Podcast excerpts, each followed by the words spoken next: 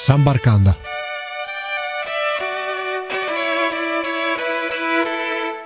Parte Gilberto Simoni a ruota del suo compagno di squadra Leonardo Piepoli, 150 metri. Gilberto Simoni vuole concedere il bis sullo Zoncolan dopo il 2003, il 2007. Lo davano quasi come pensionato Gilberto Simoni e invece è sempre un grande corridore. Piepoli è lì, ultima curva. Leonardo Piepoli, due della Sonia e Duval arrivano praticamente appaiati sul traguardo. Leonardo Piepoli e Gilberto Simoni, entrambi alzano le braccia. È una festa del ciclismo. Ciao a tutti amici di San Barcanda e benvenuti a questa nuova puntata. Qui è Nicola Pisetta che vi parla e oggi, come avete visto dall'introduzione, andiamo a conoscere il mondo del ciclismo e uh, lo facciamo con il nostro ospite speciale qui ai microfoni di Samba Radio che ha gentilmente accettato Gilberto Simoni che uh, racconterà la sua brillante carriera e quello che concerne tutte le curiosità del mondo del ciclismo. Direi subito quindi di partire. Eh, buongiorno signor Simoni e grazie per uh, aver accettato l'intervista con noi. Sì, buongiorno, buongiorno a tutti.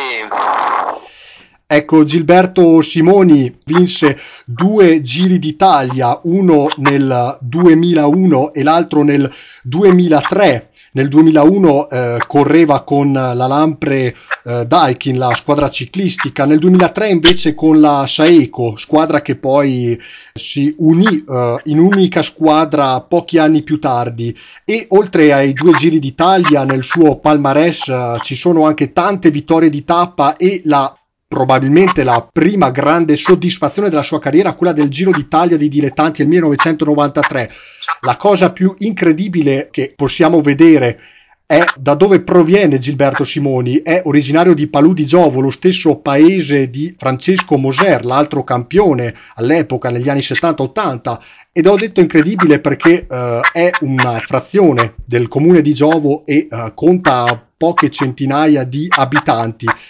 Innanzitutto, eh, signor Simoni, partiamo, andiamo un po' con ordine. Come si era avvicinato al mondo del ciclismo? Ma sai, in realtà la bicicletta ha 200 anni, però le gare, le gare risalgono a questa metà storia, diciamo, un po' più alla fine dell'Ottocento ho iniziato le gare.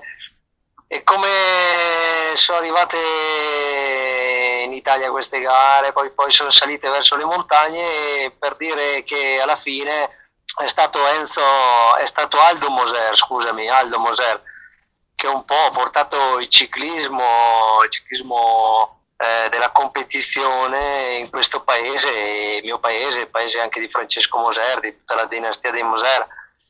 In realtà ha affascinato tutti noi bambini che da ragazzi sognavano di, di seguire questo, questo successo, il successo di Aldo e poi anche quello di Francesco e quindi insomma un, un po' tutti diciamo di Giovo hanno provato a correre in bicicletta, poi in realtà dopo Francesco ci sono stato io e poi dopo è venuto anche un po' Moreno Moser eh, che è ancora, è ancora fra i professionisti ma ha ancora tanta strada da fare però diciamo che è un paese che con questa storia, con la storia di Aldo ha cominciato questa, questa epoca ciclistica e, e si è evocato un po' anche il ciclismo.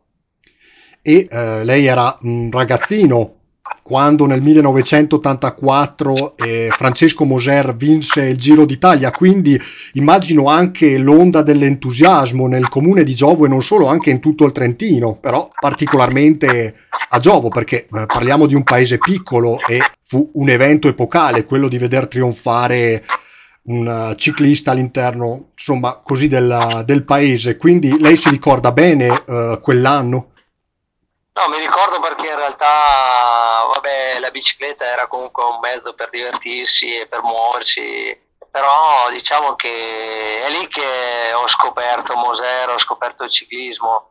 È lì in poi che altri cinque ragazzi sono saliti in bici eh, inseguendo questo sogno rosa, no? diciamo, perché quello che ci ha catalizzati è stata proprio questa vittoria di Francesco a Giro d'Italia, questa festa in paese, eh, questo parlare, eh, questo entusiasmo no? verso, verso questo, questo sport e quindi insomma siamo partiti in cinque e piano piano insomma sono rimasto da solo e uh, mentre gli anni poi passavano arriviamo al 1993 l'anno in cui lei vinse il Giro d'Italia dei dilettanti che emozione le riservò vincere un Giro d'Italia se lo aspettava o fu più invece una sorpresa?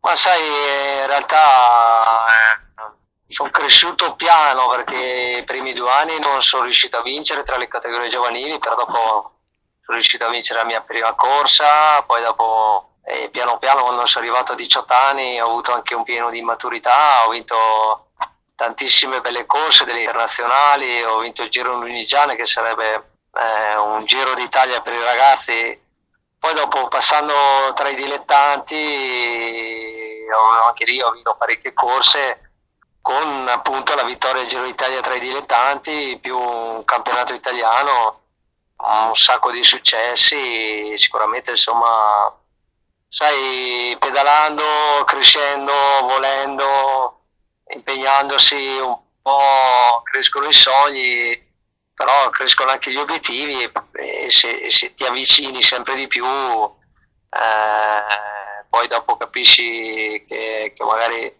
sei sulla strada giusta e quindi diventa un po' una consapevolezza, certo la vittoria arriva un giorno, arriva quel momento lì, non la puoi programmare o preparare, cioè non la puoi sognare prima, per dire, la puoi sognare prima, ma solo quel giorno lì saprai se, se il sogno si è avverato. Certo, certo. E uh, poi ricordiamo nel ciclismo ci sono due, così chiamiamole caratteristiche all'interno di questo sport. Da una parte chi è più abile nelle scalate, come era nel suo caso, lei era eh, durante la sua carriera uno scalatore puro e invece chi è più abile in volata, quindi eh, è un velocista. Lei quando aveva scoperto di essere, diciamo così, più portato per le scalate? Beh, da ragazzo capisci eh, qual è il tuo talento, ma già a scuola lo capisci nelle campestri, eh, negli, sport, eh, negli sport di scuola. Eh, io già alle campestre della scuola ho fatto secondo ai provinciali, quindi insomma um, sapevo di avere un po' una, una dote di resistenza certo ero piccolo, ero magro e mai avrei, in quel momento lì, mai avrei pensato di poter raggiungere successi così belli, così importanti. Ecco, prima di giungere a parlare del Giro d'Italia, influisce molto anche per lei che è uh, residente in Trentino, un po' il fattore geografico, lei esce di casa e affronta subito quelle montagne che poi diverranno tappe del Giro d'Italia, eh, diverranno proprio le principali strade, le più forse eh, dure di tutta la manifestazione. Quindi un po' attraverso il suo allenamento avvantaggiano un poco questo fattore per lei che è trentino rispetto magari a chi proviene da fuori. Ricordiamo per esempio Marco Pantani era romagnolo, veniva da una zona dove non ci sono montagne Ecco, proprio da questo punto di vista qui, lei eh, riusciva ad affrontarle meglio magari rispetto ad altri colleghi che invece venivano da fuori, che conoscevano meno i tracciati? Eh, beh, sicuramente, sai, nascere in montagna in mezzo, in mezzo a queste, queste montagne poi belle, il Trentino è veramente un posto unico, una palestra eccezionale per, per chi va in bici, quindi insomma credo che è veramente una grande opportunità, magari non abbiamo neanche tanti numeri per uh, ciclisticamente, però i corridori che sono passati, che sono diventati forti in Trentino sono veramente tanti, io penso anche a Maurizio Pondri, certo. eh, adesso eh, Matteo Trentin, Daniel Oss, eh, insomma ce ne sono stati pochi ma buoni proprio perché eh, il territorio, un po' il carattere trentino determinato, questo, questo ci ha aiutato tanto. E poi arriviamo al 1997, quando lei nella sua carriera vinse la prima tappa del Giro del Trentino, se non vado errato è la riva del Garda Arco, quindi anche qua aveva un vantaggio in più no? rispetto agli avversari. Beh, sicuramente, sicuramente come, come nel calcio, giocare in casa, correre in casa eh, dà più energia, dà più entusiasmo, anche un po' più di responsabilità quella verso i tuoi tifosi, quindi insomma è sempre più qualcosa in più, no? E lì quel qualcosa in più è stato tanto perché mi ha dato la forza di vincere la prima gara da professionista dopo tre anni un po' da incubo e anche nuova, nuova, nuovo coraggio per continuare.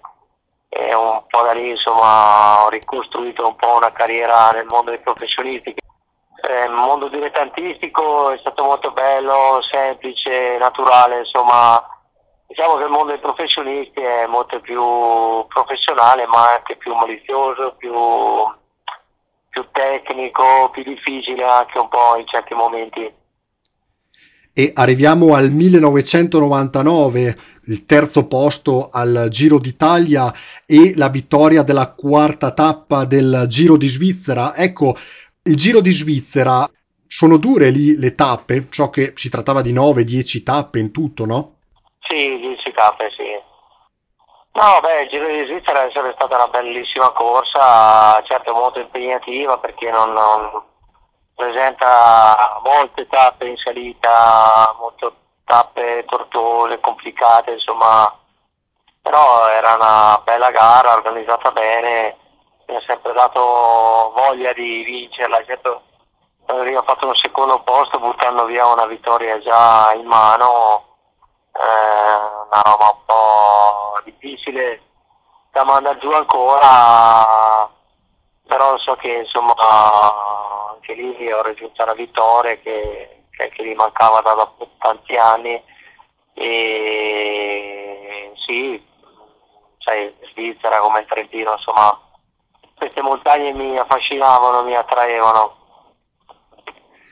E uh, poi per quanto riguarda il Giro d'Italia, ecco, io ho detto terzo posto nel 1999, un altro terzo posto nel uh, 2000 e poi arriviamo al 2001, la tanto attesa vittoria al Giro d'Italia. Ancora, come dire, è un'emozione per lei parlarne, no? Soprattutto quella del 2001 perché è la prima, ricordiamo, la prima vittoria nel 2001 e la seconda nel 2003. Che sapore ha ancora oggi quella vittoria del 2001? No, beh, sicuramente sai, lì dopo tanti anni anche di non proprio facili, sempre difficili, sempre a lottare, è arrivata piano piano, costruita, voluta, non a caso insomma questa vittoria e sicuramente è stato un momento bellissimo, insomma, forse quei momenti lì sarebbe meglio smettere lì e portare a casa tutto, tutto quel, quel momento, quella felicità e, e godersi per tutta la vita. Eh, però diciamo che io ero salito in bicicletta proprio vedendo Francesco vincere il Giro d'Italia e seguendo un po' questi, questo, questo suo successo, no? e arrivare lì dopo eh, dopo, diciamo, dopo 12, 15, stiamo parlando di 16 anni, insomma, un cammino lungo ma che ne valsa la pena. E ricordiamo il passaggio in Trentino in quell'edizione, se non vado errato avevate scalato il Bondone, no?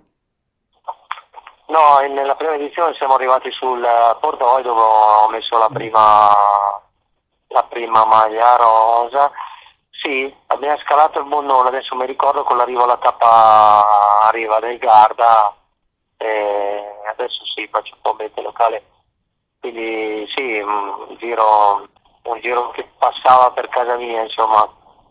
Ricordo bene quel, quel momento, eravate passati anche per Gardolo, Trento, prima di cominciare la salita verso Candriai, verso il, il, passo più alto sul Bondone, verso le, le Viotte. Adesso non ricordo bene quale strada, in quale strada passavate?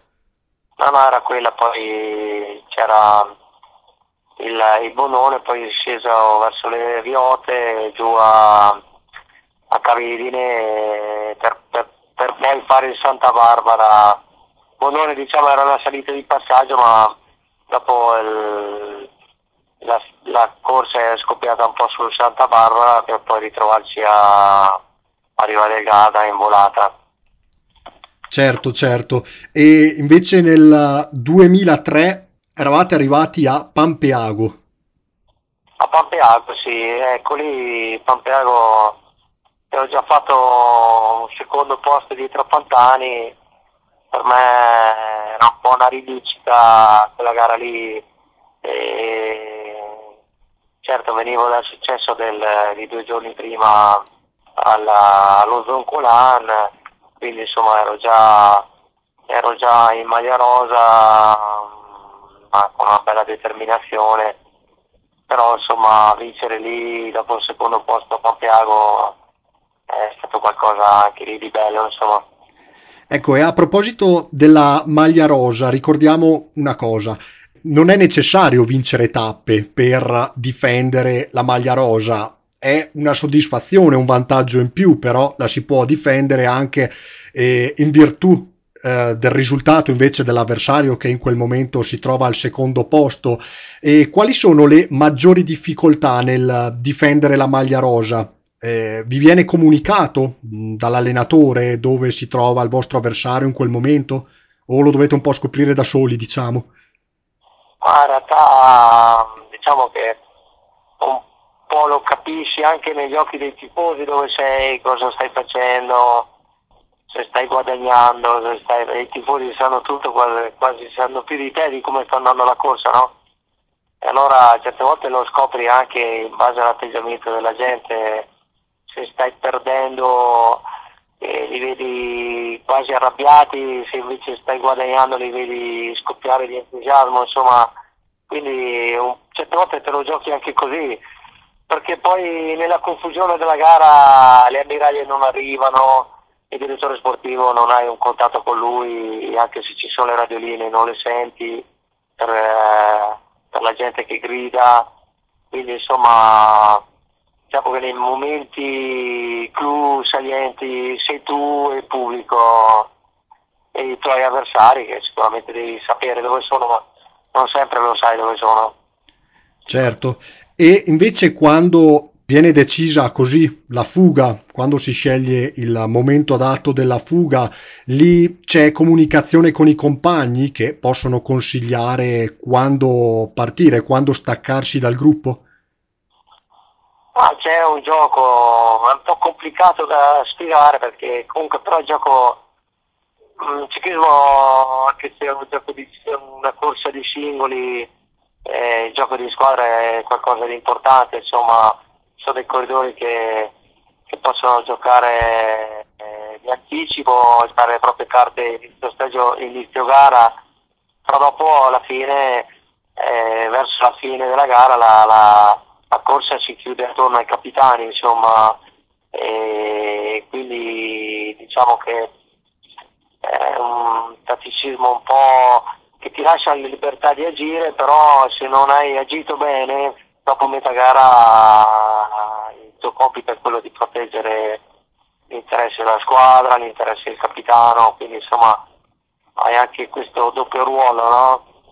E certe volte si decide in partenza, certo dopo il più delle volte quello che decidi in partenza è quello che vorrebbero tutte le squadre, quindi ti ritrovi che tutte le squadre vorrebbero andare in fuga, tutte le squadre vorrebbero staccare i propri avversari sulla prima salita. E quindi insomma certe volte è una, guerra, è una, è una guerra pari, cioè tutti vogliono tutto allo stesso momento.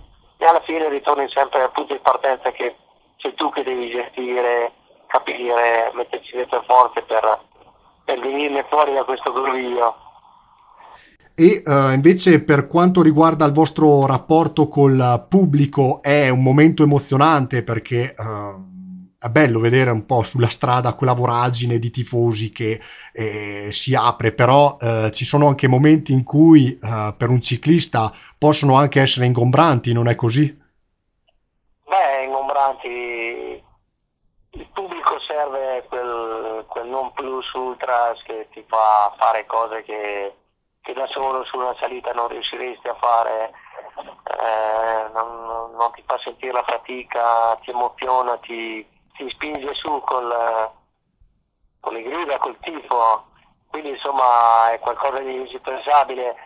Certo devi avere l'attenzione di capire cosa fa, cioè lo devi anche un po' studiare, non, non, non puoi dar per scontato che la strada dove sei sia solo tua, è un po' parte del gioco. E, dico, a me è successo solo una volta al Tour de France che proprio c'era così talmente tanta gente che, che a un certo punto abbiamo dovuto rallentare per, perché non, non, riuscivano a spostarsi, ma dico, è successo solo in questa occasione, ma dico che quei momenti lì la pelle d'oca, l'entusiasmo è a mille. E proprio parlando del Tour de France, eh, in carriera spicca la partecipazione all'edizione del 2003. Il Tour de France è mm, la gara, un torneo diciamo così, più duro di tutti i giri esistenti. Qual è il motivo principale? Sono tipi di salita che vengono scelti tra i Pirenei, le Alpi, un po' la morfologia della, della Francia non aiutare?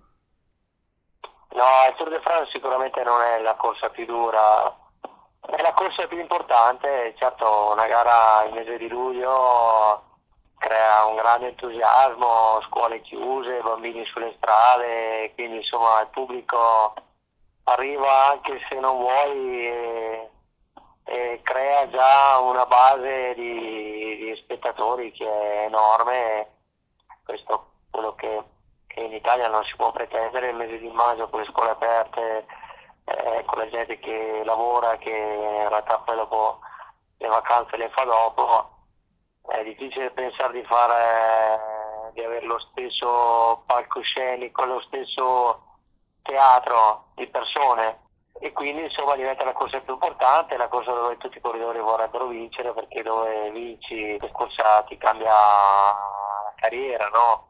E questo vuol dire più, più agonismo vuol dire che tutti vogliono stare davanti, tutti vogliono vincere, eh, diventa una corsa certe volte anche pericolosa. Proprio parlando eh, del Tour de France, il momento più emozionante immagino sia quello dell'entrata un po', diciamo così, anche se non si vince trionfale nella Champs-Élysées parigina, anche in quell'edizione, no? Eravate entrati a Parigi. No, devo dire che mm, quando l'ho fatto Vabbè, il primo giro, il primo Tour de France, eh, ero giovane, ero il secondo anno professionista, mi sono ritirato. E quindi non sono arrivato a Parigi, però la, la, il secondo giro, due anni dopo sono tornato al secondo tour e sicuramente per un ragazzo che ha visto questi corridori, ha visto Indurain, Bugno, Maurizio Fondri, eh, eh, io penso un po' quei corridori lì che erano quelli che mi portavano a guardare la tv nei miei anni di, da ragazzo e arrivare lì su quei campi, su questo stradone con, con, con questo arco di trionfo è stato comunque una soddisfazione bellissima, eh, me ricordo ancora vivo, insomma, come una vittoria. E invece nella sua carriera non solo ha corso su strada nel ciclismo, ha anche praticato la mountain bike, quindi anche così un altro universo rispetto al ciclismo di strada. Ecco, che tipo di allenamenti eh, seguiva, sia per quanto riguarda la strada che invece per quanto riguarda le strade nel bosco? ho avuto questa questa opportunità, anche se in realtà già da ragazzo, quando è nata la mountain bike, eh, avevo già la mia mountain bike, eh, già andavo per boschi con gli amici eh, a divertirmi, non tanto pedalare, ma a divertirmi nelle discese, eh, perché anche quando sei ragazzo, almeno la fatica, la salita non era un impegno, era, era una sfida per, per poi scendere quindi mi ero già abituato un po' al mountain bike, eh, avevo fatto qualche gara così fine anno divertendomi. E poi dopo ho avuto questa opportunità da, dalla Scott, eh, da questa squadra spagnola che mi ha un po' fatto corda quando io ho presentato questo progetto di voler partecipare alle corse nazionali e internazionali di mountain bike, finito il Giro d'Italia e allora con loro, con loro entusiasmo ho preparato questa sfida del campionato italiano e sono riuscito a azzeccarlo al, al, primo colpo che è stato veramente una sorpresa, un po' per tutti anche perché, perché non se l'aspettavano, perché fino lì insomma avevo fatto delle gare ma avevo dei secondi, dei terzi, però beccare subito il campionato italiano eh, non, è, non, è, stato proprio da tutti. Però non, anche lì non è stato a caso, insomma, sapevo che il percorso era adatto a me e mi ero preparato bene. E quindi insomma la sorpresa è stata degli altri ma la mia bene o male insomma anche no. Sapevo che potevo arrivarci vicino vicino non un conto vincerlo è già un altro.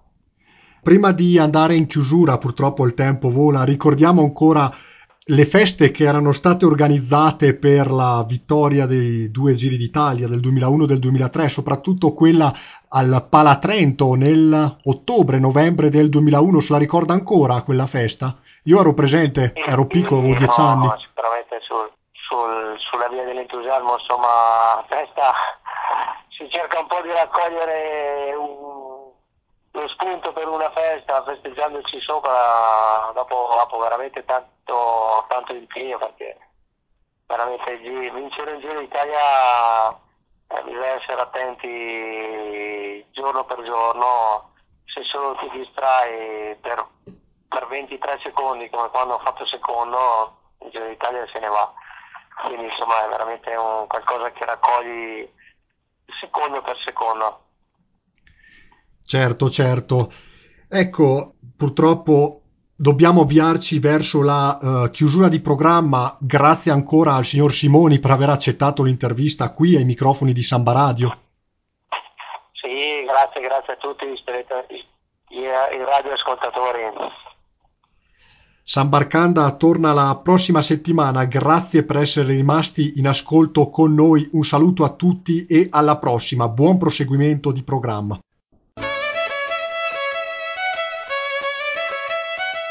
Sambarcanda